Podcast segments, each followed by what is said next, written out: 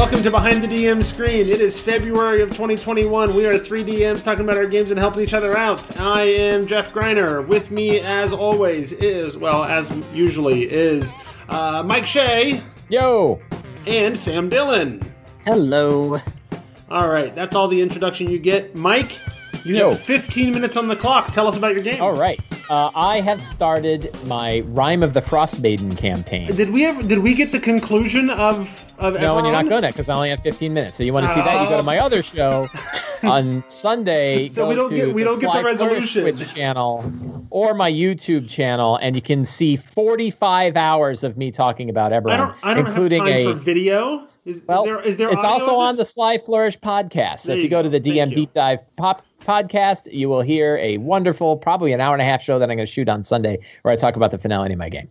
But we're talking about Frost Maiden today. Frost Maiden. Fine. My fine. Eberron game, I ended it. It was great. People loved it. Frost Maiden. So um, we had we're three sessions in. We had a session zero, a session one, and a session two, and uh, it's it's some work. This one's a tough one.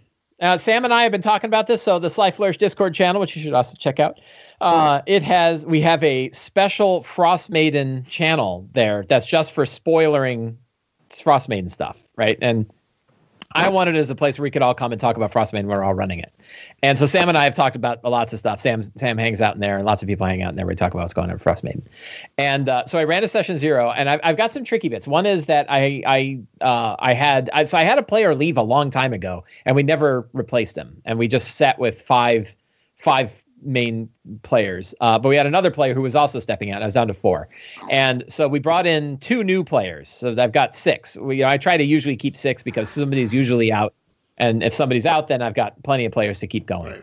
Uh, but because I brought two new players in who are both great guys, uh, and uh, but they're new to the game, so they are ready to play full time. So I've got six players every every week, and um, which is a little harder to do online. I'm not Right. used to. I my my Sunday group is also six players, and I've managed that, so you know I didn't think it was be a big deal.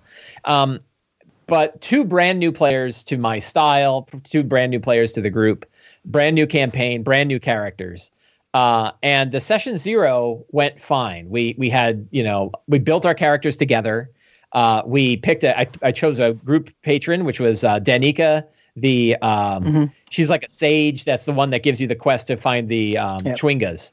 And I built her up, so she's more sort of like a sage druid type who's trying to figure out what crazy stuff is going on with nature. So are, and- you, are you using the group patron rules from Tasha? so I'm using the group patron, kinda. So you know, I haven't So- really used. So what them. kind of patron is she?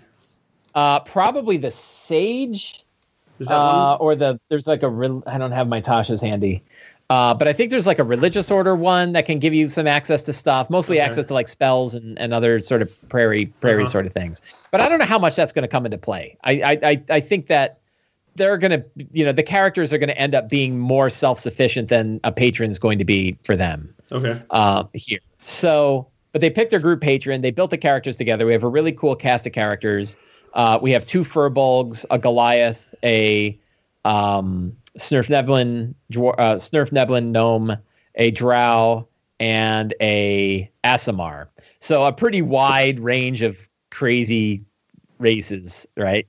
Um, and they, you know, so we we started off, and and I knew up front that uh, running the Sephek cold open, there's no way I was going to run it as is. Again, we can have all kinds of conversations about what you should do and what you shouldn't do and all that. And I said, I want, I like the murder. I like the idea of the murder mystery, but I wanted to actually have like a more of a mystery feel to it. So this, by the way, this is totally full of spoilers for Rime of the Frostmaiden, Mhm. if you couldn't tell. And uh, so I had them like they start off walking down the street, heading to the Northlook Inn in Bryn Shander. I started in Bryn Shander. We can have a conversation about that too. And they were uh, going down, and they looked and they saw two creatures eating a body. Like there's a body of somebody lying on the ground. There's two creatures hunched over that are chewing on it. And so they, you know, they're not going to just keep walking. They go over and they turn around. There's two ghouls, and so the the ghouls charge at them. They fight the ghouls. They're level one. Uh, but there's six of them, so they didn't really have too hard a time fighting and beating the ghouls. A couple of them got hit. It was a little dangerous because they hit for like seven damage. Uh, and then they killed the ghouls, and they saw that the ghouls had this like strange sigil marked on their foreheads, um, and like weird glowing blue eyes, which is sort of a theme that I'm throwing throughout a lot of this. A lot of weird glowing blue eyes in this in this adventure, and uh, they go over to the body and they see, yeah, sure, they were chewing on this body and eating it, but the body wasn't killed by the ghouls. The the the, the body uh, was killed by a slashed throat and a pierced uh, pierced heart. And when they looked at the pierced heart, it was like a piece of ice. Uh, and they pulled it out, and it looked like a blade of a knife made out of ice that broke in the wound. And and because it was so cold, it stayed as ice. But eventually, it started to melt, like when they're handling it. And so they're like, huh, okay, well, we don't think the ghouls did this. Like, who did this? So then they said, well, let's go and talk to Danica. We'll go meet with our patron. They met with their patron. And she said, yeah, huh, that's crazy. And and there was a lot of people talking about this murder that went on there. So they sort of noted the fact that there are murders going on in Bryn Shander that are really weird. Uh, what they discovered a little bit is that the murdered victim was somebody who bought his way out of the lottery for the sacrifices. And so now there's like, huh, like who knew that they bought their way out? That's going to tell us something. And that came up sort of sessions later. Uh, so they meet Danica, and Danica says, That's great. Uh, one of the things that we want to do here, you know, I was very, very kind of hard about like the goal of the characters is to help the people of uh, of the ten, towns survive the endless night. Their goal is not to find out why the endless night is occurring or how to get rid of it. Their goal is to help the people of ten towns survive it. And when you have that as the motivation for the campaign, all of the other quests make sense. Right? So if the motivation for the campaign is stop the endless night, every quest is a sidetrack that doesn't have anything to do with that except the one that does. But but even the one later on to actually go to Auril and yeah. stop well, the then it can open up right now. You can sort of add that, but it's not the quest. it, this is sort of your Tomb of Annihilation problem. Don't start off Tomb of Annihilation by saying, "Hey, first level characters, we want you to save all of the people in the world." From a crazy curse in this deep forest, we'll teleport you. Our, our 20th level mage will teleport you to the starting city to take care Right. of it for you.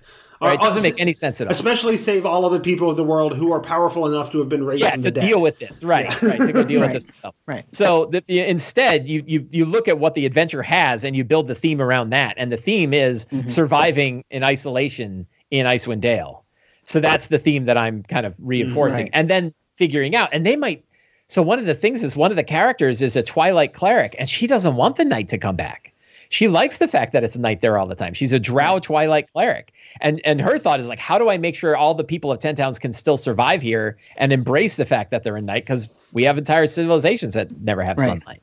So I don't know how that's going to play out, right? Well, see, that's what I was going to say. Is do you you add the backgrounds of the of the people. Yeah, That's where you make their motivations matter, right? Like, Right.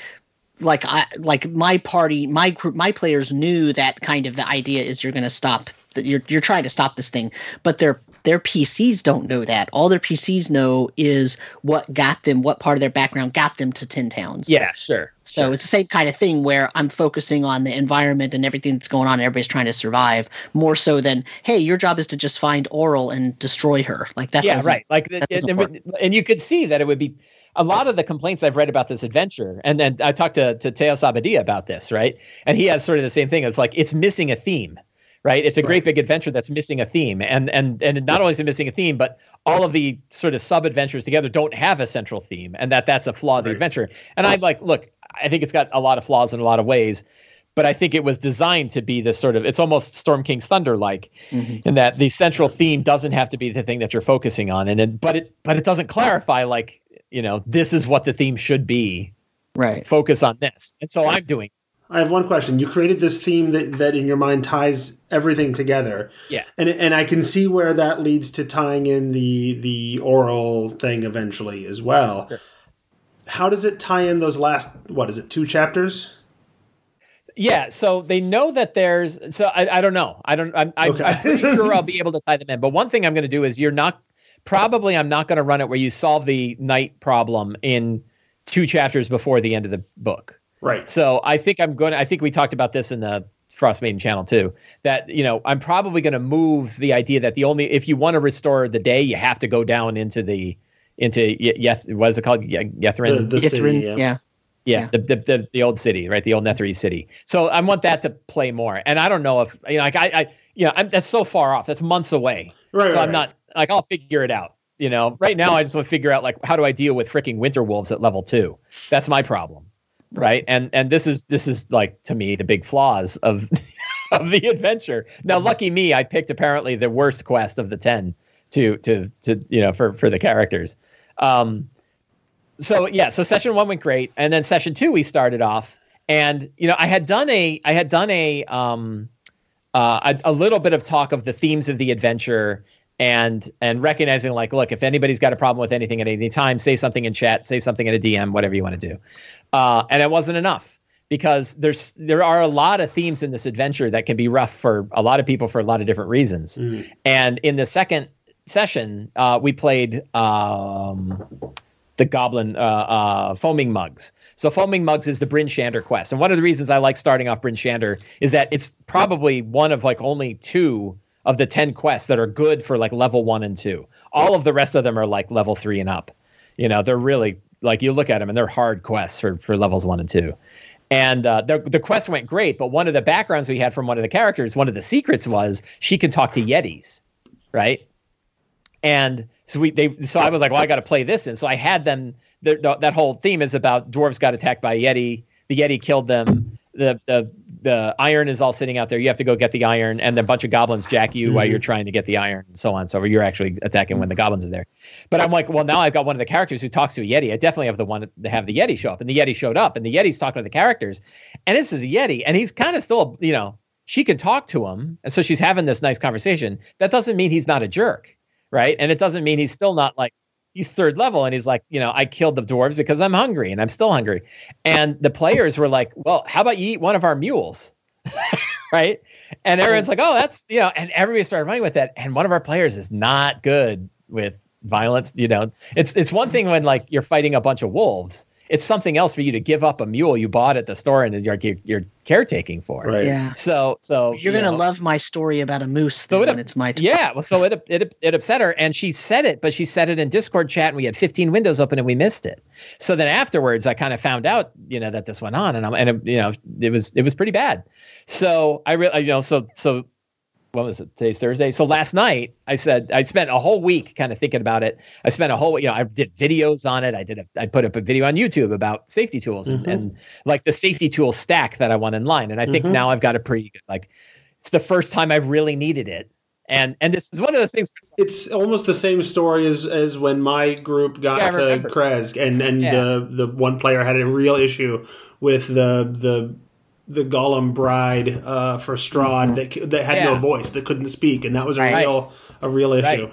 Right, right. So, yeah, and it's this is not a situation of like, well, we have a new group and one of the new people is very sensitive to things. These are this is someone I played with for decades, Mhm. right? And we've never had a problem, but this was. And and and part of it, I think, is also like the stacking on of the hopelessness of this adventure really adds to it. Your the stress level is a lot higher for everybody when you're playing in this kind of world. So things like that, I think, fire up more so than if you're like in mm. Eberron, where everything's beautiful and clean and bright.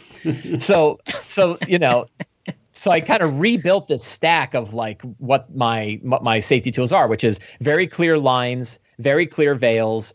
Anybody can add to the lines and veils as they want, and then our version of an X card, which is a statement that is pause for a moment, right? And when anybody says pause for a moment, all in-game stuff stops.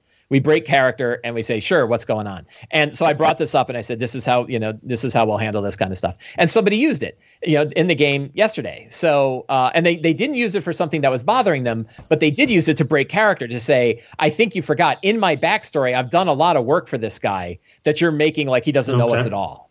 And I said, oh, that's right. So I said, okay, great, back in. Oh, you helped us with all that stuff, right? And so it was it, beyond being used as a as a safety tool. Mhm. It also is a good way to just make it clear, like we're breaking character. Because like one of the things I think gets overdone is like, you know, we think of safety tools like it has to be like the most extreme trauma, you know, situation where we drop in. And the answer is like, it can be anything, and it can be a minor thing. But go ahead and have something that just, you know, does a timeout.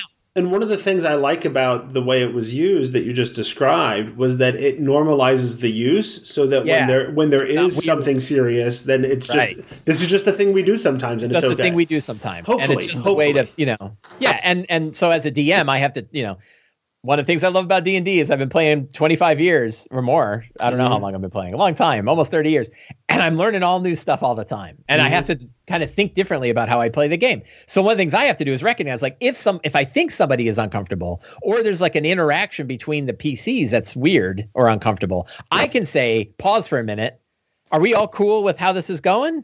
Right? It- you know, is this all in game or so? Like an example, I think I mentioned before in my Ghost of Saltmarsh game, I had players I had some players that allied with a vampire, and I had other players that hated the fact that the other players Right. had allied with the vampire. I never really, addr- I did talk to them offline, and they're like, "Yeah, no, it's fine," but I never had a chance in game to say, "Hey, everybody, break character. Are we okay with the, you know, with this kind of stuff?" I'm still going. I'm not done. No. I, I wouldn't expect anything less. so uh, so yeah, I, I agree that like the idea of being able to have a tool like this that isn't, you know, it doesn't have to be the most extreme circumstance for its use, but it does kind of interrupt everything. And it, and it should be, in my opinion, should be used as a yeah, everybody stop, like whatever you're doing. Because part of the problem that happened is everybody was piling on on the situation, and the person, without anybody realizing it, felt ganged up on, Right. right? It felt like their opinion was pushed aside by five, you know, five, six other people who are running. They didn't even know. So you know that that you got to stop it right at the moment and say, oh, hang on. The minute I hear somebody else say pause for a minute, I got to stop all of the other conversations, regardless of where they are, and say, hey, let's have a conversation about this. Yeah. So that's that whole side of it. I mean, it's and- interesting. it's a learning experience for me. there there's there's some like I'm imagining some scenarios I've had recently. Um, and there's some risk to it in terms of like breaking immersion and that the emotional moment in the game was Yeah, I'm- was I'm- powerful but I'd rather okay. I'd rather risk that and and Yeah. not not make somebody Right. uncomfortable so. Right. I would. Yeah. Yeah. I would far. I would be far. Yeah. It's it's much better to risk breaking that kind of connection. I had a, And, I, I had and a- I think you'll get back there. Like Yeah. you know, I think if like you know, if there wasn't anything risky, you know, Right. and going, I think you can be, drop back in and probably not lose much. But we're not doing theater, right? We're just playing a game, so Right. it's you Right. know, And in some ways, the person saying, let's pause for a minute during a really pivotal, emotional, or powerful moment actually underscores and elevates that as okay, this moment is is powerful so affecting right. that we had to pause. Like, so rather than breaking immersion, it might actually add to the idea of it People being take it all more powerful. seriously. Yeah, Yeah. right.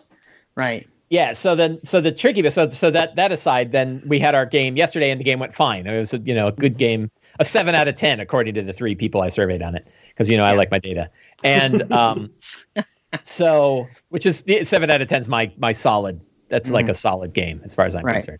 Uh, and we so I, I what I've been doing and the way I've been running the game is that at when they finish one of the quests, they go back to the quest. They go back to patron, and the patron offers them a number of quests that they can take. And I'm doing it Dragon of Icespire Peak style. So they're offered three. They pick one. They go do that. They come back. The other two are still there. They pick one of the remaining 2 Mhm. They do that, and then they get three new quests. And one of the other quests drops off the, the list at that point. Right. And that way, there's a constant cycle of new ones. They always have a choice, and it will scale through the levels and everything like that. So, my, in my opinion, I kind of wish the adventure did that instead of like, here's 13 quests. Figure out which ones you want to do. Right. Don't do that one. That's going to kill them. Right. So I've been doing that, but one of the quests, I put the three quests out, and I'm like, these are pretty reasonable quests. These seem okay. And uh, the one they picked was uh, called Hold Up, which is set in Dougan's Hole. And Dougan's Hole, they picked it because they're like, oh yeah, like people are disappearing, and and there's Mhm. weird talking wolves, and they kind of like the talking wolves thing. So like, let's go deal with what's going on there. Uh, but boy, that that whole region and the quest is full of problems. A, I don't know who decided at WotC, like, hey, let's have a whole town full of people that are engaged in incest. Like that Mhm. sounds fun. You know, let's have them all a bunch of inbred inbred people. That's funny. No, it's really not. So I'm like, okay, I'm gonna throw all that out, and it's just a poor, it's just a poor place, right? It's just it's the it's the lowest town on the list, and they're broke, right? And they're, they like that that they're probably the one that where the where the the frost has you know the the the the night the eternal night has hit them the hardest, and now they're losing people, and they're getting extorted by wolves, and they're like we're losing meat to wolves. So they they explain the whole situation. Well, the other problem with it is the the wolves that are extorting them are level are are winter wolves right? Winter wolves are badass, right? Winter Right. wolves Mhm. breathe for 18 points of damage on a breath weapon. And now you could say, well, Mike, why did you pick that as a quest they could get at level two? And that's a good question. But the problem is like, that's really hard, right? And they're going to wipe Mhm. out a group, right? They'll wipe out a group. So I'm like, look, I'm, you know, I'm thinking about it, and I'm like, and they so they met him, they had it, and they met the wolves, and they liked the sort of you know the good guy bad guy wolf. They they realized it right away. They're like, are we getting good copped bad copped by two wolves, right? Like it was really funny. And then the wolves like, well, let me, you know, they're working out a deal, and the wolves are taking him to the den where the you know the, where the frost giant was and all that kind of stuff. And I don't know what I'm going to do with that until next session. But they're like, I don't, you know, they're like I really trust these wolves. These wolves are great, and they're like not. But the way the adventure goes is, yeah, there's all this conversation with the wolves, but there's really no end state for the wolves that doesn't end up without you fighting them and killing them or them wiping you out, which is more likely. So I'm just going to downgrade them to dire wolves. Like I'm, Mhm. I, I called them winter wolves. I described them as winter wolves. I'll probably give them dire wolves with a breath weapon and call it a day, right? Right, which I hate doing. I hate doing that. I hate downgrading monsters. Like if you fight a winter wolf, it should be a winter wolf. That's that's my. But I screwed up, kinda. Right, like I think the Mhm. adventure kind of screwed up, but I'll, I, you know, the I- adventure kind of I- screwed up. You kind of screwed up. You could argue the players kind of screwed up by picking a quest that they weren't ready for. Like, Well, I mean, like, but if the thing is, like, if I offer three quests, they should be reasonable quests for your level. Like, you shouldn't you shouldn't expect that one of them is going to wipe Maybe. you out. You know, I mean, and the, and the problem is there isn't a solution for the wolves. You know, there isn't a clear solution for the wolves other than fighting them. right. They're trying. The players are trying, but the wolves are assholes. right. Pardon me. I mean, I mean, so that's a playstyle thing. Whether whether or not each quest should be actually set to the level of the players, but that's a, or the PCs. That's a different actual conversation. What I did was, I used a Winter Wolf in the very first session that we played, Yeah. and I I had it with like two other wolves that were all they were all emaciated, like really starving and hungry, and so they were very weakened. But the Winter Wolf still had a breath, and I made sure that um, when the wolf breathed, it breathed at the two PCs that have Cold resist. Yeah. cold resistance Yeah. for some reason, Yeah. right? Because I knew that it could take them out, and I didn't want Right. to. uh, Look, I'm not afraid of killing a PC. I don't have a problem with that, but It wasn't we a mistake we they put- made.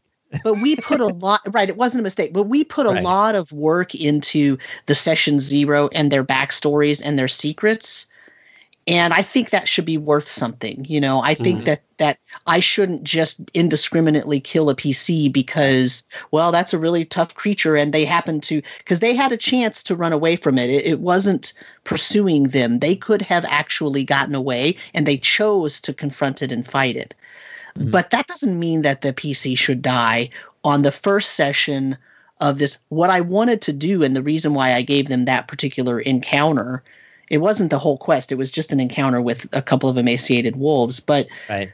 I did that to show them how desperate everything in this area is. And also, you know, when they so they killed the wolves, they took the wolf pelt, they took the wolf meat, they tried to take, you know, fangs and stuff so that they could go have things to trade with because they had already heard how bad this area was. So for me, giving them that particular encounter was for a very different reason than just Mhm. having a combat to wet their whistle, you know?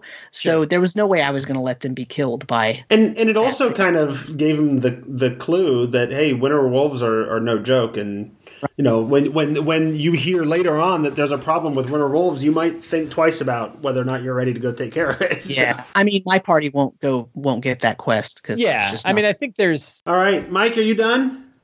Uh, I think so. Okay. yeah, I- I'll just like let you. So my, you know, I was critical of Rime of the Frost Maiden pretty much as soon as it came out, and then I backed off on my criticism because I'm like, it's true, I haven't tried it. Now I've tried it and I'm still critical, yeah. right? Okay. Like, hey, hey, I, hey, I was right.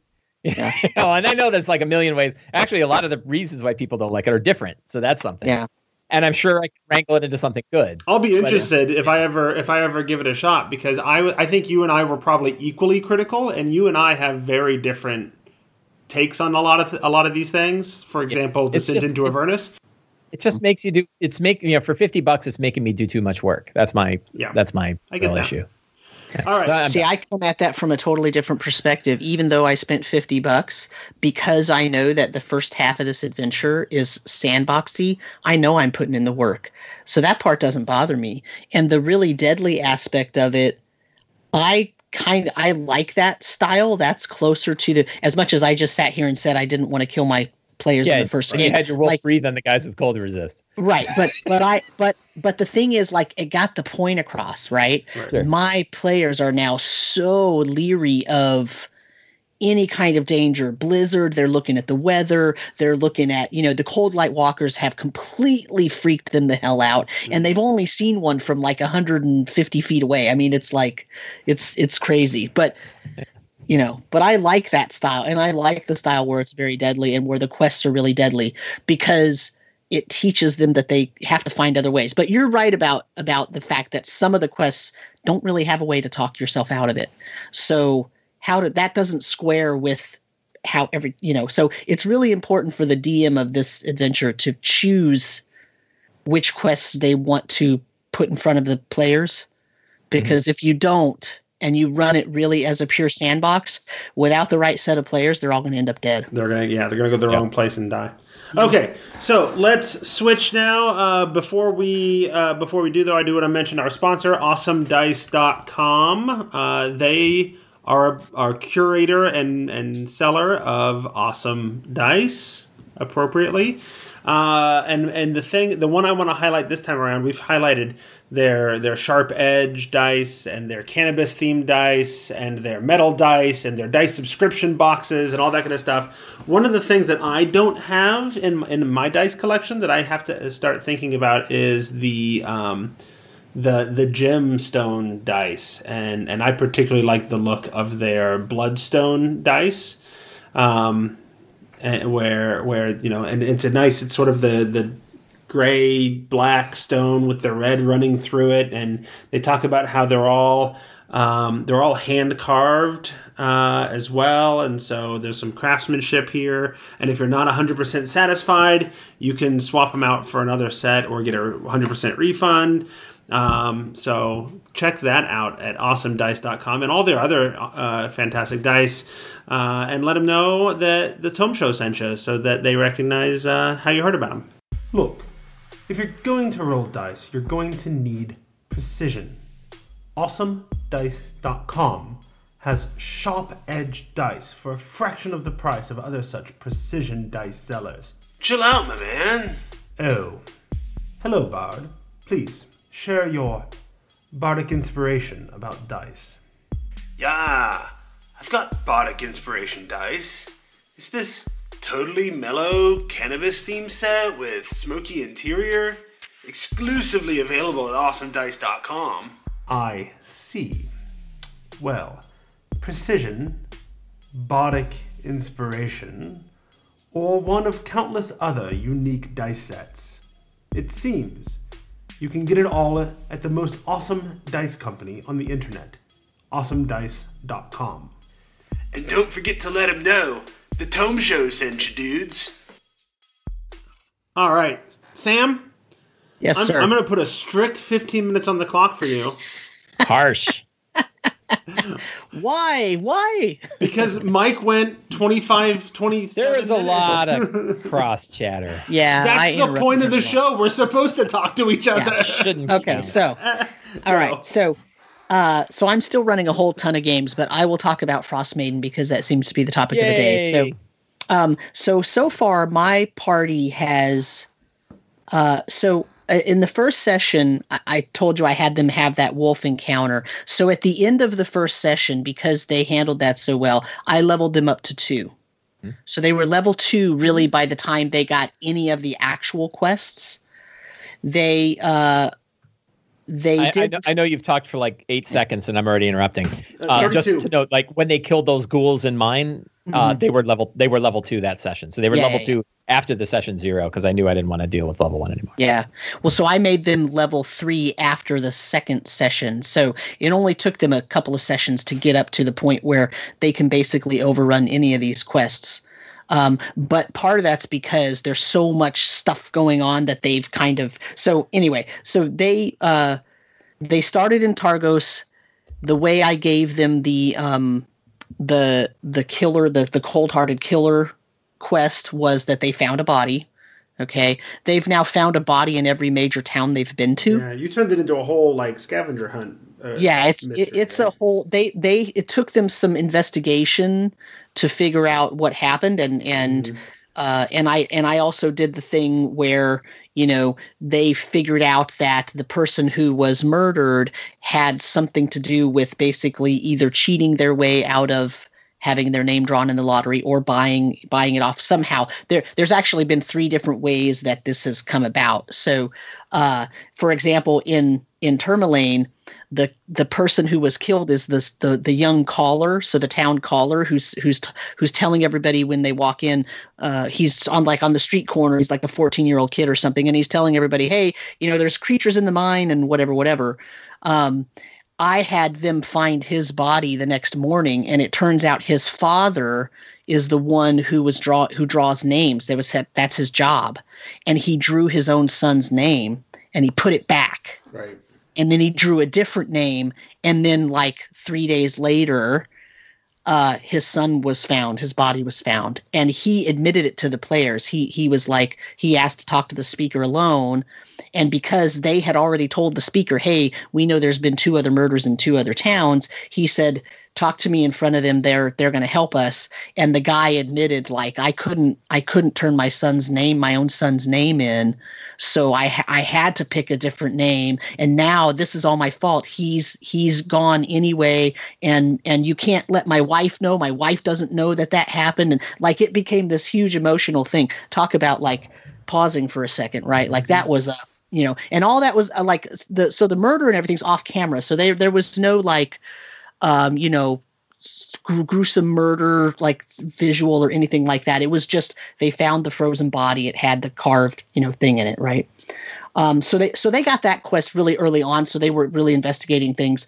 They the first real quest they did was foaming mugs because they went from Targos into Bryn Shander, and um, and so they they were in Black Iron Blades looking for a weapon for one of the PCs, and that's when I had the the dwarves come in oh, and say, nice. "Oh, we were attacked by a yeti." Yeah, and, foaming mugs is the one where they go out into the wilderness and, and right, try to recover right. the the iron that's right. been lost. Yeah, so it's a great. It's a pretty great, go, solid intro quest. Yeah, it's a really good intro quest, and it puts them in Bryn Shander really early. Which Bryn Shander is a really good starting town. Yeah. Um, but they so they went out, they got the ingots, they brought them back, they completely destroyed the goblins, they set the polar bears free. You know, one of my PCs is a redhead tribesman from the bear tribe, so that was really a, a, good thing for them to have. And so as a reward, they got like they got the weapon that they had been looking at, and they got free snowshoes, and they got you know the thanks of of you know of the people. And and then the next day they went and asked uh, Elsa, the the the person who runs the front of the house, you know, the the blacksmith's sister at Black Iron Blades. They asked her if they could have a set of blacksmith's tools, and so they bargained for that. So that was their reward. They didn't get a whole bunch of money. They didn't because I'm running it very like scare. There's scarcity going on, and yeah. people are bartering, and there there's not really a lot of coin around. So forget the forget any rewards that have anything to do with money, right? Um, they've done the Beautiful Mind quest, and they have just now finished the Lonely Wood. They almost finished the Lonely Wood. They so they went and found the moose. Okay, and um, oh, and I and I gave them. I also gave them the Nature Spirits quest, but instead of having a Danica Greysteel give it to them, I had them meet Vellynne Harpell, and they just saw her looking for something and she said oh i'm a researcher and i'm looking for this. And if you see them i'll pay for you know i'll pay you you know i'll pay you well for like right. bringing me information the character things, right? with the least suspicious name ever. Right i know. Well that's exactly what they said too. Did they purposefully name this person villain? Like you know. Um but so so they so that's how i sort of got all the sort of main players in here. So now they now they have these contacts right? But anyway, so um, so they they go to uh, they find the elven tomb in uh, so they hear all the stuff about the moose, right? They go find the moose, they find the elven tomb, and they kill uh, Ravisin, the druid, who was awakening all these things, right? Um, and she yells at them that you know that that that Auril's going to make the towns pay, you know that, that this is this was retribution for all these horrible things that that, that happened in the towns. And so then they're trying to figure out what happened and they find the sister's body in the sarcophagus. So they go out to talk to the moose. And one of the players, because they, they finished the beautiful mind quest and I had the player find the psi crystal, so that player can actually telepathically talk to the moose. So I have the moose tell the player, tell the You- PC. You keep talking That- about the moose as if all of our listeners should automatically know what the moose Oh, is. I don't know what you're talking about. I know who the moose is. yeah, I know you do because you're running So the the, adventure. que- the quest in Lonelywood is that there is a white moose, a giant white moose on a rampage, and they're kill. It's killing people. So the speaker of of Lonelywood has asked asks the party to go take care of this threat. Right, dispatch the moose, fi- figure out a way to make it go away, do whatever to get rid. Because Lonelywood relies on their logging industry, and the loggers are now afraid to go out into the woods because they're getting attacked and trampled. Okay. So when the party goes to find the moose, they find the moose in this old elven tomb that has it has some wards around it, so not just anybody could find it, but you know because the party is the party, they end up finding it. And Ravisin, a druid that has been awakening all these animals, is in there, and she awakened the moose and is using a, a, a mirror that acts like a crystal ball to show the moose who they should attack next right? To, to to let the moose track their enemies right? So what i did was i i told i had the moose tell the pcs a story and the story was the sister that got murdered the Ravisin's sister who was also a druid got murdered by these five woodsmen because either they the implication was they attacked her and she was going to tell on them so they had to kill her or she saw them doing something illegal and they were afraid she was going to spill the beans so they had to kill her either way she didn't deserve to die right and they killed her and at least that's what the moose has been told by Ravisin. They don't really know if it's true. So Ravisin now is dead because the party killed Ravisin. She wouldn't tell them anything. she was going crazy. So now the moose tells them this, but before the moose told them this, they thought the moose was going to charge them. So the the one of the PCs cast a spell that put the moose in a big pile of grease. It's from it's from the Deep Magic uh, book from Kobold Press. Okay, and so there's this big pile of grease. So when you try to move out of this area, you have to make a dexterity check or a dexterity save, and if you fail to save, you fall prone and it cuts your movement in half. Well, so and somehow when that happened, so the moose failed their their Dex save, they fell prone, and then something set the oil on fire, set the grease on fire. So now there's this burning moose. And half of the party is like, What are you doing? Get rid of your spell. Make this stop. You're torturing this poor moose, which can't move, right? Because it kept failing its saves and it couldn't Right. move far enough to get out of the pile, you know, this this big pool of, of fiery grease. So the moose is burning alive and starts asking the player who was speaking, the PC who was speaking to it telepathically, "Why are you doing this? I didn't do anything wrong. I've just been doing. I've been trying to, in, you know, make justice. And how come you're here torturing me and all these things, right?"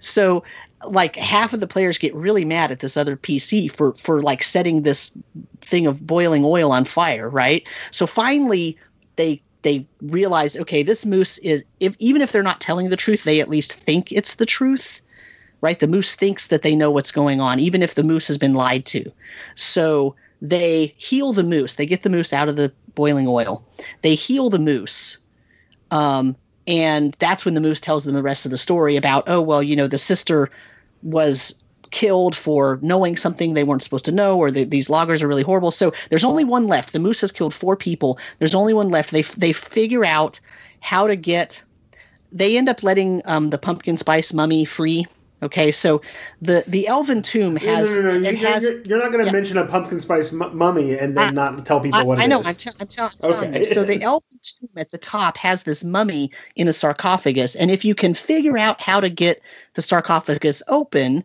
and there are clues, but it's not. It's not 100% straightforward depending on how the party approaches it, right? Um, but if they can figure out how to remove the lid of the sarcophagus, the mummy will awaken. And the mummy smells like pumpkin spice because of all the things that was were used to embalm this mummy. So I had the mummy be actually rather than just be a kind of intelligence five, like not really useful NPC, which is what they are in the book. I had the mummy be an old Netherese wizard Mm. that had died. And so when he when it came out, it like looked up and was like, "What? Where? What happened to the city? Where'd the city go?" Because it's expecting Ythryn to still be flying above Right. and that's how the party just heard about the fact that this was an old Netherese empire area. Right. Smart. Meanwhile, the the mummy knows how to get how to use the mirror and get the get you know make the moon dial work and use the mirror because the party couldn't figure it out. They were trying a whole bunch of things and nothing worked, and so they finally are able to use the mirror.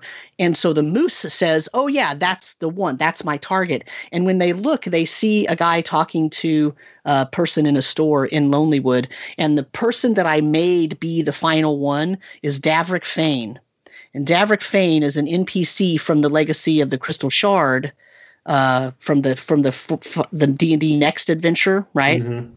Um, and so he was he was an acolyte of Auril or something, a priest of Auril, and he has all these grand ideas. But but the cool thing that he has is he has a, a egg, and so he's hiding away because he's he's waiting for Auril to bless him again. In, in my game, he's waiting for Auril to bless him again, and he's got this remorhaz egg, and he's been going around trying to like basically seed discord amongst everyone to get people to have more worshippers pray to Auril right?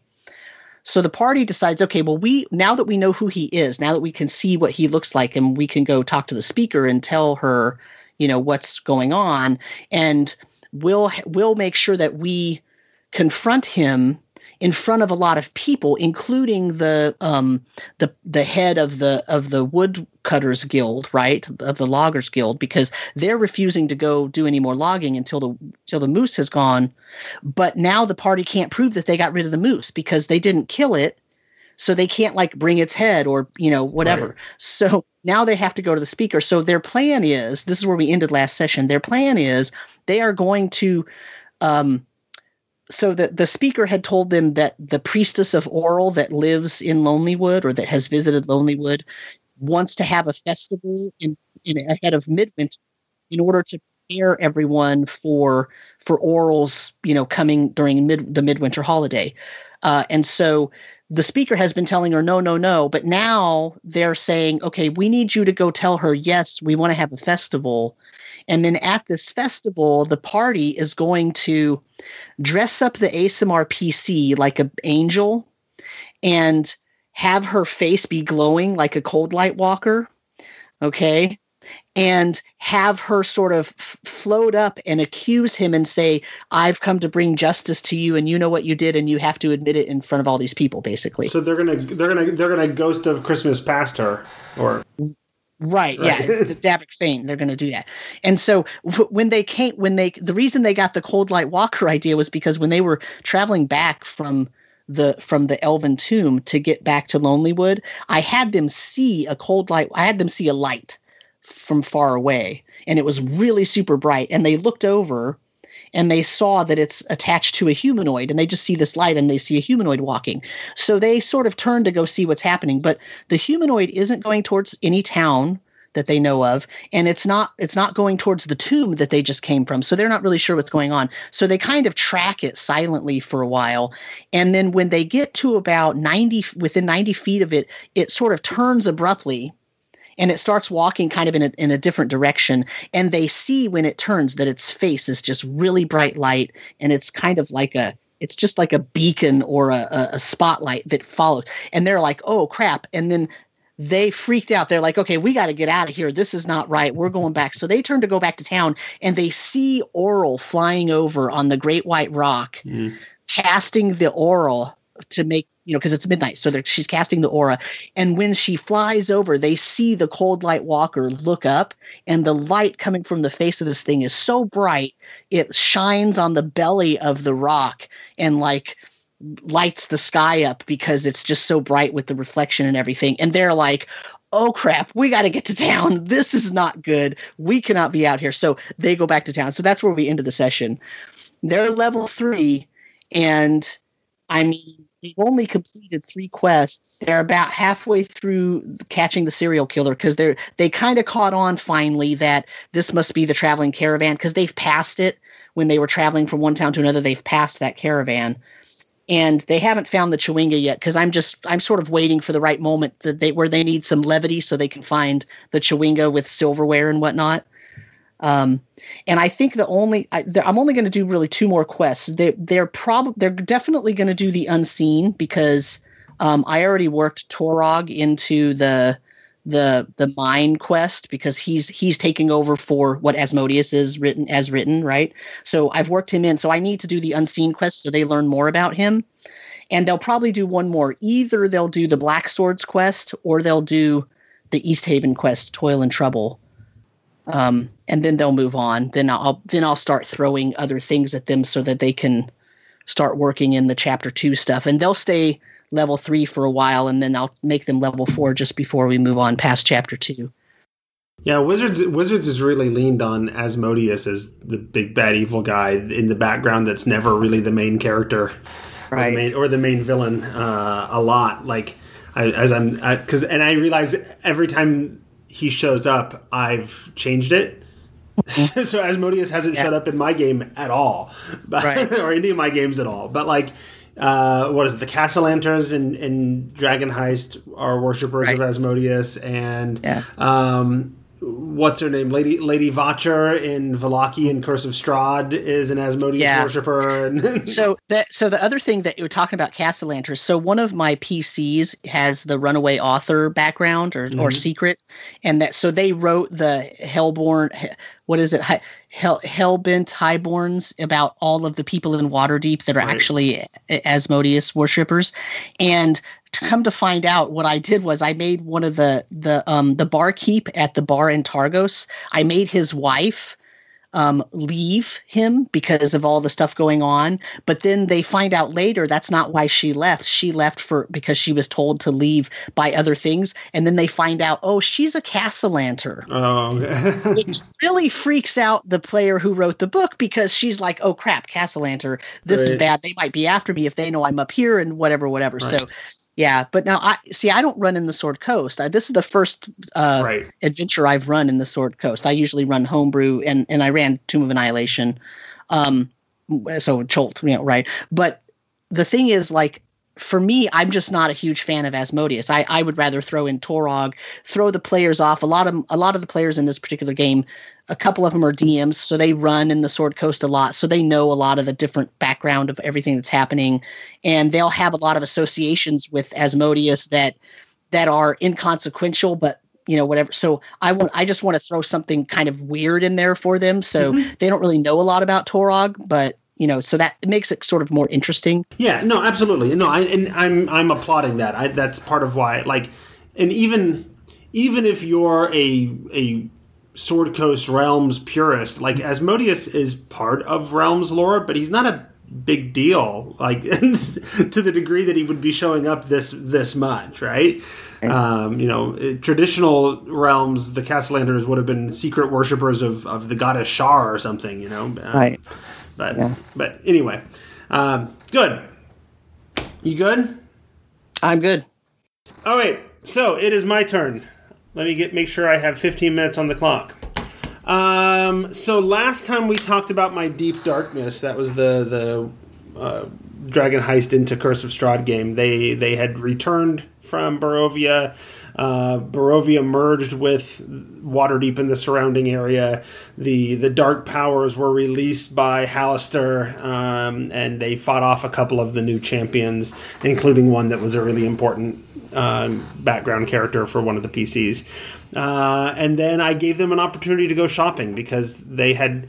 I got some some players that are used to like third edition style play, um, and so the idea that like we got half a million gold. Well, they didn't get half a million gold, but we built up all this gold, and we can't like go buy magic items. Like that's that's ridiculous. And it's like, well, but yet you also don't need it and by letting you go and buy magic items at a magic item shop then then the magic items aren't like special anymore but uh, but it had been a, an ongoing thing for about 10 levels so i finally gave them an opportunity uh, in, in some downtime and i said okay look uh, you're all complaining about this publicly in, in the middle of Trollskull Manor, and, and word gets out. And uh, one morning you wake up and you go downstairs, and an imp shows up. Mm. Uh, and this imp is willing to uh, is, is working for somebody who is willing to make you a deal. Uh, and that deal is you sign this contract and you get one journey, one trip uh, to a magic item shop that will have everything that you want, and it's and it's actually a magic item shop I that has been existing in campaigns I've been playing in since second edition, uh, and it's in Sigil. And it's and it's run by at one time it was run by Beelzebub, and although now I've changed it to Mammon because that makes more sense. Um, so it's run by the demon lord or the the dev, archdevil Mammon, mm-hmm. right? Archdevil of greed, uh, and and and and he's you know he's pretty straightforward. Is like uh, yeah, whatever you want, uh, I can sell it to you, and there might be a little bit of a markup that they don't know about, uh, and and it was it was a lot of like I was very clear because the one player who there was two players who signed up the contract, and only one of them have actually gone. The other one's saving it for later. Um, and and so the one that went, uh, I told him like this was the guy who was steeped in third edition, right? And he just wanted to be able to say, "Here's all the magic items I want." I, have I've looked through the catalog. I know what I want. I'm like, yeah, but your character wouldn't know. So for every item that you want to do that with, you're going to have to talk through what you're looking for and narrow it down and look at options until you get what you want. And he's going to charge you hundred gold pieces for every item you do that just for his time. Uh, and he still did it with like ninety percent of the things that they bought. There were only, I think, there were only two items that he's like, I just want a dagger that does more damage, and let me be creative and come up with something. Right? Only twice. Mm-hmm. Um, mm-hmm. But so we did the shopping trip, and that and that happened, and we did that all sort of off camera between sessions, uh, just between him and I. And then he came back, and um, and I had this really like this idea that I had actually from listening to Sam and Brandis on um, the the Twelve Days of Edition Wars. Uh, I think it was the DMG two maybe from third edition where they talked about spirit companions. Yep, yep, that's the one. Yeah, so I was I was that, I was inspired by that, and I'm like, the some of my players really like Lif the the poltergeist of Trollskull Manor that you're able to sort of get on your side. Mm-hmm. Yeah, sure. He's he's he's you know this poltergeist has basically been working as the general manager of Trollskull Manor. When when the entire manor was taken to Barovia, uh, I said that the the the transition of going to Barovia actually made him visible again. He actually became a little bit more powerful, um, and and then they came back and and um, he had he had learned some things in Barovia uh, for in ways that I don't want to waste time going into, uh, but he had learned some things in Barovia, and and at this point he's like, I want to. I want to have a chance to fulfill my purpose, right? I, I am here. I haven't been able to move on, and it's because I need to protect this place. And I've come to the realization with all these dark powers running around that this place for me has become this world. And I think you're sort of going to be the, the, the way to do that. And so Lif uh, conducted this ritual, asked them to go shopping. They spent a bunch of uh, gold on, on various components. And then he conducted this ritual, and I and I even wrote out sort of the description of the ritual. And he he he gets the special bowl that they got him. Uh, well, no, it's actually they got him a, a sand tray that he could use to write because he couldn't can't talk to him, right? So he had this sand tray that he'd been using since like level two or three with him uh, to talk. So he dumps all the sand out and he puts the the various um, spell components into it, and and they're they're immediately shocked. It's like, but now you can't talk. You you got rid of your sand tray, and he gets embers from the the fireplace, and he's and he sets fire to the to the comp- to the, the all the various components, and the smoke fills the area. And I described that that it um, this this sort of magical bond between the players becomes visible. You can see these motes of light traveling in a spider web between all the players.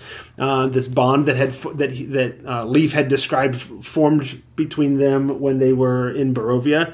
Uh, but there's a darkness in that bond too. There's motes of darkness from the taint of being in Barovia, uh, and then he floats into the center, and he's full of all these motes of light and darkness, and his motes of darkness sort of negate their motes of darkness and it strengthens the bond between them and that was sort of this this ritual that I described and he sort of becomes he becomes part of the bond. He's no longer an apparition that can run around in in the world anymore. Um, he's part of this bond, and I gave them sort of the tier one um, ability of the the spirit companion from that DMG.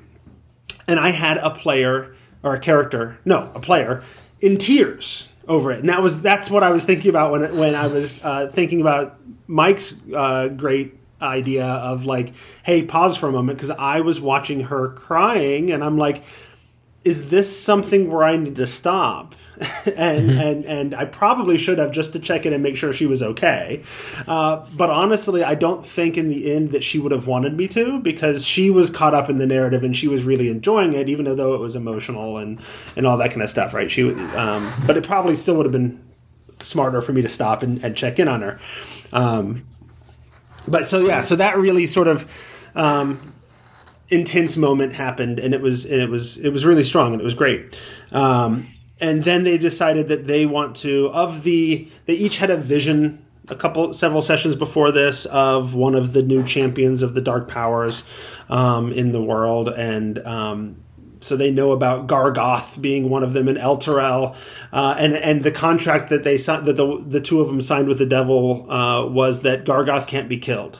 You have to find a way to trap him. You can't actually kill Gargauth, the champion, because I, I'm trying to set it up that they're going to create the Shield of the Hidden Lord.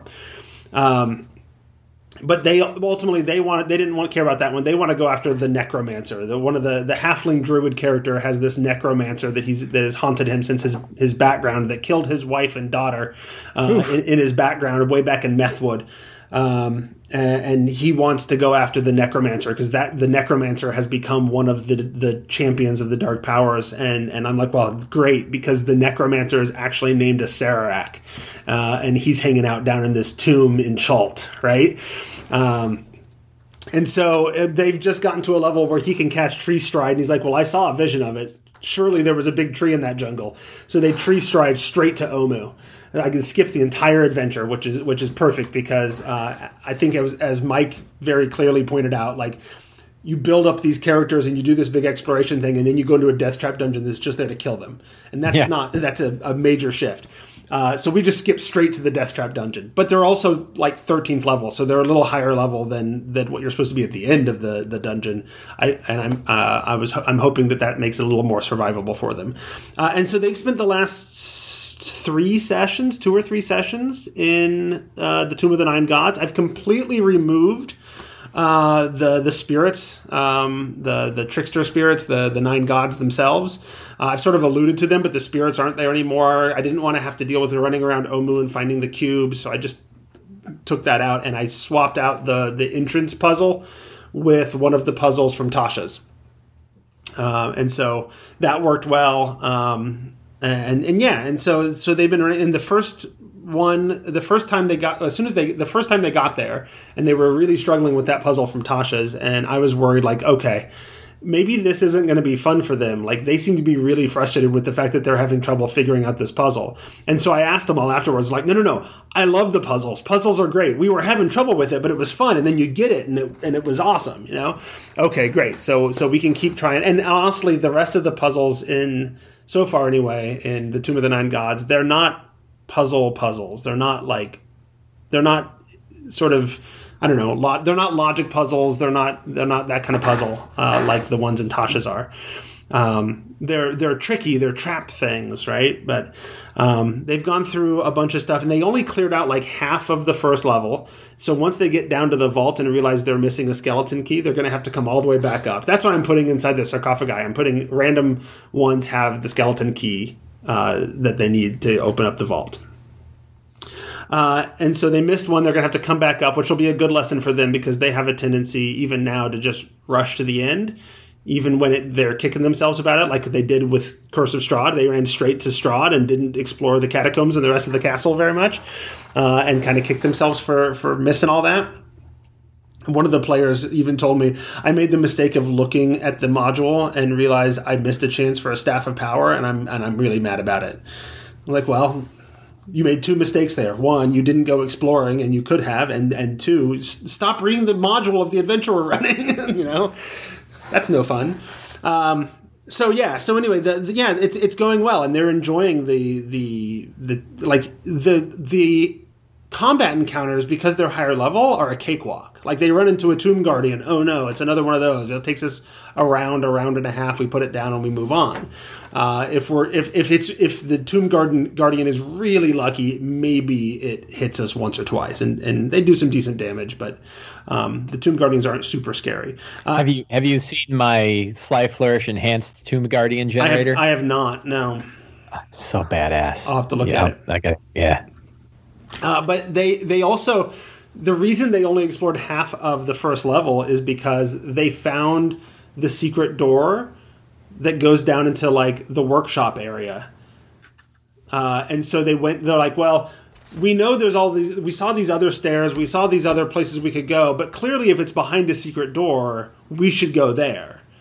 Uh, and so they went. They went down the stairs and they found the where you know where they make the tomb guardians and they they wiped out all the tomb dwarves and they found withers and killed withers and so now there's nobody there to sort of go go around and re- reset the traps and all that.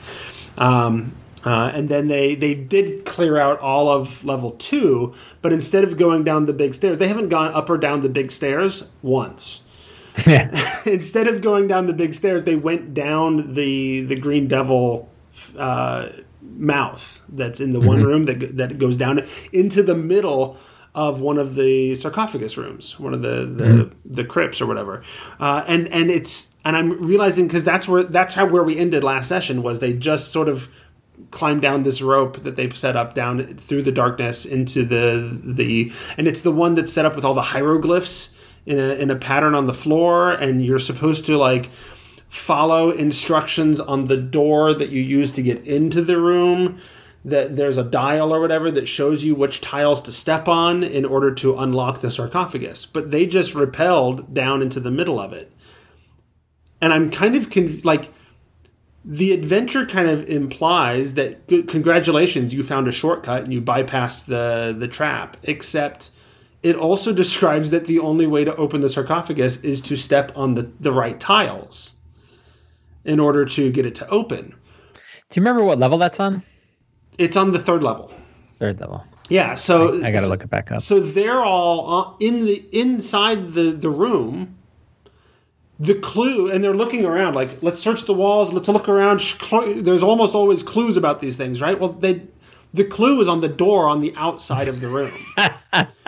And they can't get to it without stepping on the hieroglyphs tiles. And if they step every time you step on the wrong one locusts swarm out of the statues and the, the sphinx statues Yeah, in the corners and attack them. one. so like it's gonna be there's gonna be 500 magical locust uh, swarms Right. attacking them because they have no chance of, of guessing what the right tiles are to get out uh, correctly so It might be might be time to throw a skill on it.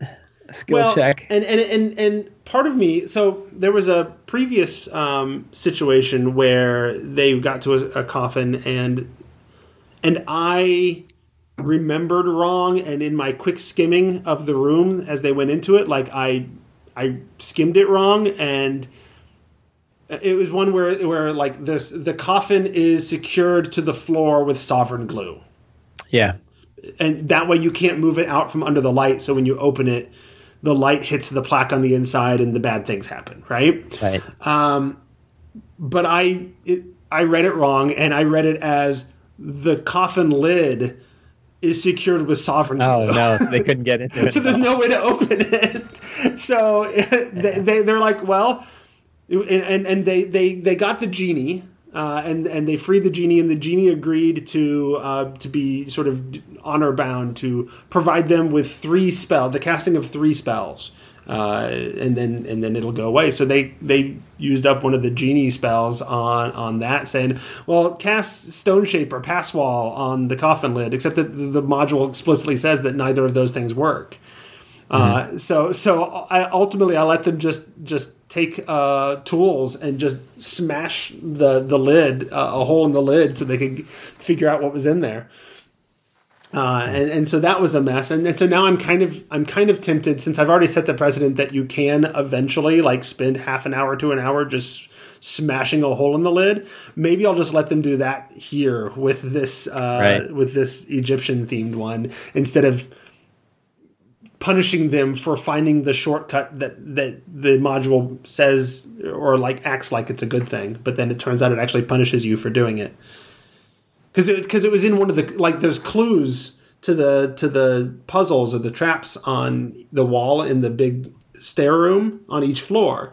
And this and the one on level two specifically says that like it's a good idea to to go down into the darkness to to jump down in that hole or whatever not Yeah. maybe not jump but go down go down in the in that hole and then you do it and it, and it it's not true because it puts you in the middle of this thing and no way to figure out the solution. so because Yeah. there's nobody on the outside to look at the solution. So so anyway, so Can, I, that's where can. I at. offer you some uh, official Sly Flourish super dangerous Tomb Guardians? Yes. An abyssal Tomb Guardian armed with a forceful Morning Star and a flaming spiked chain, empowered by a fire shield spell. And those are uh, slyflourish.com. Uh, yeah, uh, do a search for Tomb Guardian generated. I pasted it into the Twitch chat here too. Oh. Here's another fun one: a dragonborn Tomb Guardian armed with an acidic warhammer and a thunderous flail, empowered by a Spirit Guardian spell. So they all have like a spell that sort of Right. fires off, and then they've got weapons that are powered by crazy elemental stuff. Right, they all right, have right. an origin, and the weapons are all different. So every time Nice. you see them, they're like, "What? The, you know, what the hell is that?" Well, I had and- like I had and- like a um uh what are those what are those evil fey dwarves called? Red caps. I had a red Oh. cap armed with a pair of like necrotic scythes that had greater invisibility. So you you could hear him but you couldn't see him. Oh, wow. And he and he would just cut the heads off of people with his crazy scythes. It was That's awesome. Yeah, no, that that'll be good. That'll be cool. I'm, I'm definitely going to look at that. ways pull- to flavor the Tomb that. Guardian. Yeah, and, and ultimately, like, and, and I even told them th- this to them that that the fact that the combat encounters so far have been a cakewalk, I'm kind of okay with because that's not what they're freaked out about, and and that's not what's supposed That's to freak you out about that dungeon. right? The Tomb Yeah. Guardians are like ushers, right? They're there to sort of shovel you into these rooms. Right. you know, more than they are anything else. Like I- Wither, Withers, I think my groups kept Withers around because he was the guy that did polls on how sad they were, right? Like he was like, "Oh, when you went into that, like how depressed were you Oh. after doing the trap on a scale of 1 to 10, right? Like how how hopeless." And they were like, "Oh, yeah, it was terrible." And it's like, "Oh, good, good." Yeah, I, I, I ran Withers as written, and Withers is written as like he's really curious and he asks you lots of questions, and and and Right. they they and they had this conversation with him, and then they're like, okay, well, I guess we'll go, Time and to then kill we'll- you now. Well, no, one they're like, well, I guess we'll go, and I'm like, all right, well, I never got to the part where he says it's time to kill you, uh, but then one player was like, oh no, I want to ask him that, so they went back. Yeah. and that's what that's when the conversation continues. Like, all right, well, this was fun, but I guess it's time for you to die now. So, um, and I boosted his hit points a, a little bit and whatever made him Yeah, you can. I think I turned mine into a lich. That made him really powerful. Okay. Uh, the one thing that I was struggling with um, two weeks ago was resting in the tomb. Um, you know, what, Yeah. what, what stops you from just doing a five minute workday and, and taking a 24 hour rest? Uh, Tomb you know, Guardians. all the time. sure, except they've wiped out the way the Tomb Guardians are made. In theory, there's only so many of them left, right? Um, but I, I ran into what I have to assume was the intentional solution to this that they never seem to spell out in the adventure is that there's three hags running around on the ethereal plane. And night hags have a nightmare steal ability your- that specifically that, yeah. that specifically messes with people who sleep. Yeah, Uh, I used that and it was great. And so I so I figured, well, sure, there's one hanging out watching them in the ethereal plane right now. Uh, and he, so even though they threw up their their Leomund's tiny hut, the the hag was inside the hut with them. Uh, and so and so I just I rolled at random. I I came I created a chart. Uh, so I have five players. Uh, and I made four possible visions that were actual, like tied to their character and their arc and all that kind of stuff, right? So uh, there's there's five visions, uh, four for each, or no, four visions for each of them. So there's 20 total visions. So when they rested, I just told one of the players, "Hey, roll a d20, whatever number it is. That's who's having the vision and what vision they're having." and it happened to be him. His, so his character had the vision, uh, and and it it was you know it it had the impact, right? It freaked him out, and so I'm thinking, you know, next time they do a long rest, maybe that hag brought another hag along, and now there's two. See, I I I did the thing where so they cast Leomund's tiny hut, and every time they would try to do something like that, I would have Withers show up, Yeah. and he would like come up to the thing, and he would he they would see him like knocking on it and trying to like figure out how to like what side like doing all these measurements, you know, and and like trying to figure out what it's made of and doing all these things because of course he's he's one of the architects, right? Like he maintains it, he knows how everything works, so he was trying to figure out everything, and I mean I also made it so he could just cast dispel. He could dispel sure. it, and he he did one time so that they would learn that he could do that. But like for for the first time they did it, he was over there. They're like, "Who the hell is this guy?" Because they would see him like trying to listen and like yeah, do yeah. measurements and trying to like use different tools to cut a little window in it and like do all these things that that they and it kept them like paranoid and preoccupied because they're like, yeah. "Is he going to figure out some way to undo it?" Like, so they did not get a real good. I gave them the I gave them the benefit of the rest one time, and then the next time they did it, he came and he was using ever mm. more. Mm.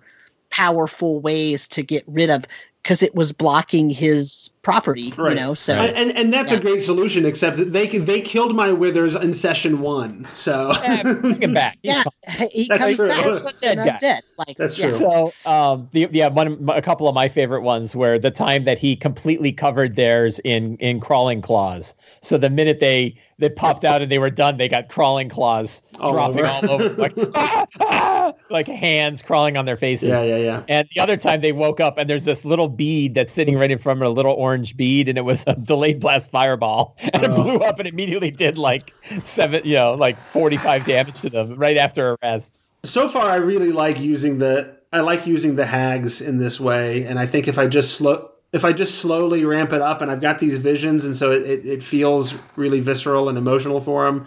Um, so I think if it's just you know the first time it's one, and the second time there's two at random, and the second the third time there's three of them at random, that are, and and slowly they're getting less and less benefit uh, yeah. from the rest anyway, and they never know who's going to get hosed. It, you know, um, so uh, I'm going to keep trying that for now uh, instead of just bringing Withers back. I might bring him back at some point, but right now they're they're going to deal with a Beholder because that's the level they're on is the Beholder level. Yeah, yeah, a, a Beholder. That can I can I offer suggestions? Yeah.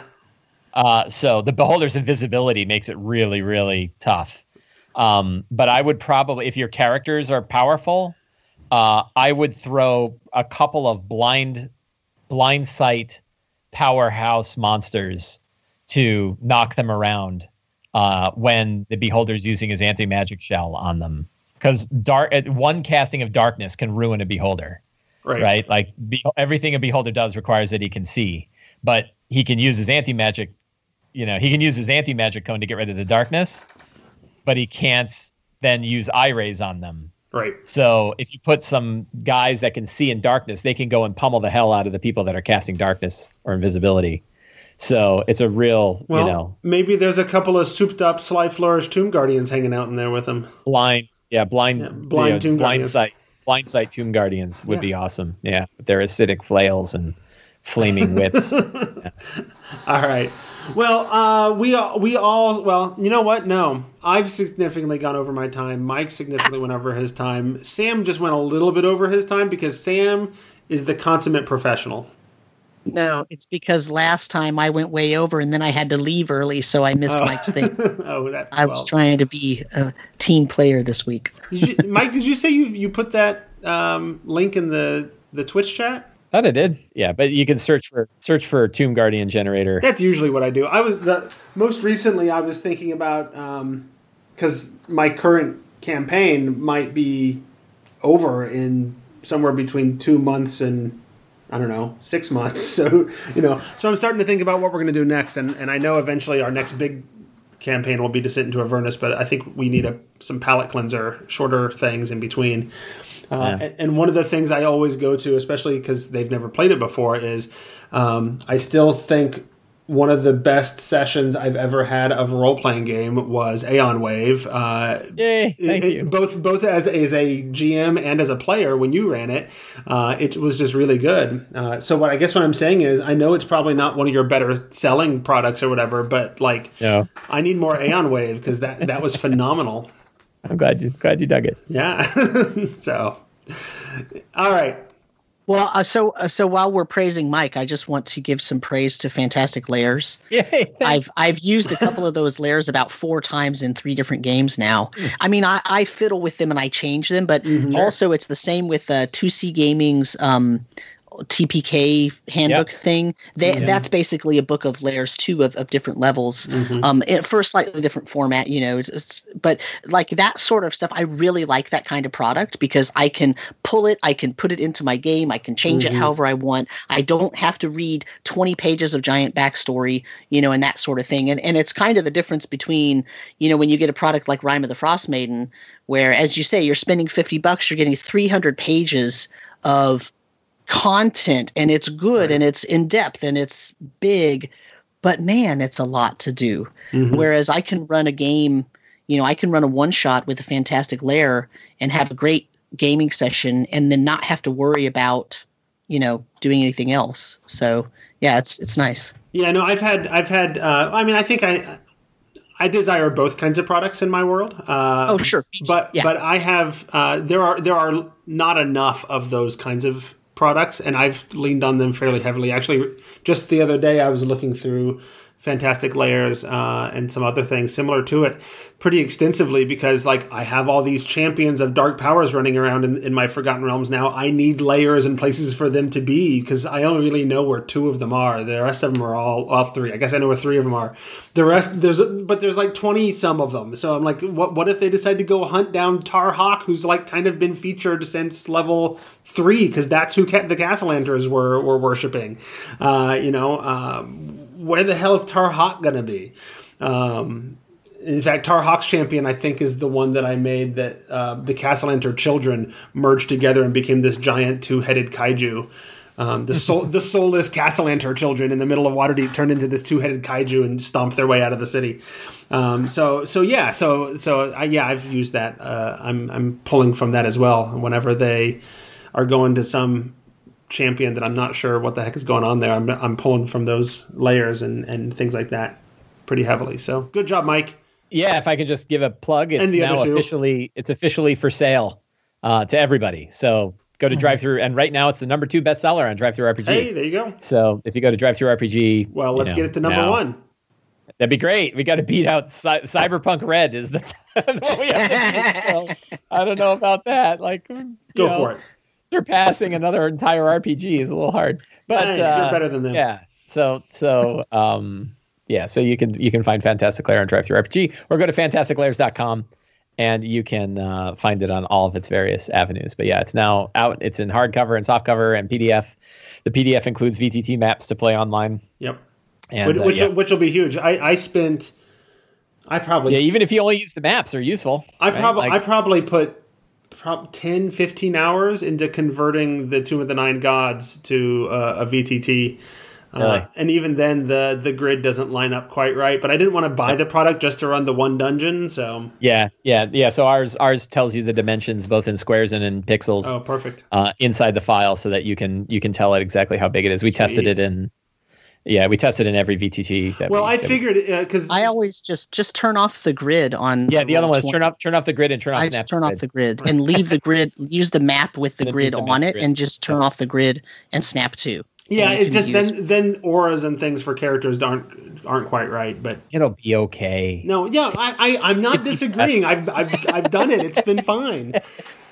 Damn it, Jeff! It'll be fine. But I figured it would be set up well to, to work well. Uh, Yes, the with fantastic players we- we because went James James who worked on the product with you uh, also Yep. used to work for Roll Twenty, basically doing that. So I figured. Yeah, he did a lot of the conversion for it. Yeah, Yeah. yeah. So we and all the all the cartographers that we worked with, we gave them specs to make sure that the maps came back and were, All were right. suitable for VT. We we've been saying entirely too many nice things to Mike, so we need to move Oh, on no. and go ahead and wrap the show up. I know that uh, Mike uh, gets a bit of a big head, and we don't want to. No. We don't want to encourage that. Well, okay, so I can tout my product then. Uh, the Creed Yeah. of Auril, which is on DM's Guild, is a copper bestseller now. It's sold What more than it? fifty. It's called the Creed of Auril. It is a uh, it's it's for your Rime of the Frost Maiden game if you want to put the the cult of Auril into the game. I am yes, I do, and I'm going to buy it right now. Yeah, heck, heck yeah. If, if if I ever decide to run Rime of the Frost Maiden, after all of my concerns about it that have not necessarily been allayed as I listen to people actually running it, um, that'll be my first go-to add-on to it. So because anymore, anymore, I don't I don't run any published adventures without buying a bunch of stuff on on DM's Guild and adding to it. So. All right, this episode is over. We are finished. So that's the end of the, that's the end of the episode. And say goodbye, guys. Goodbye, guys. Bye, guys. And we'll see you all later.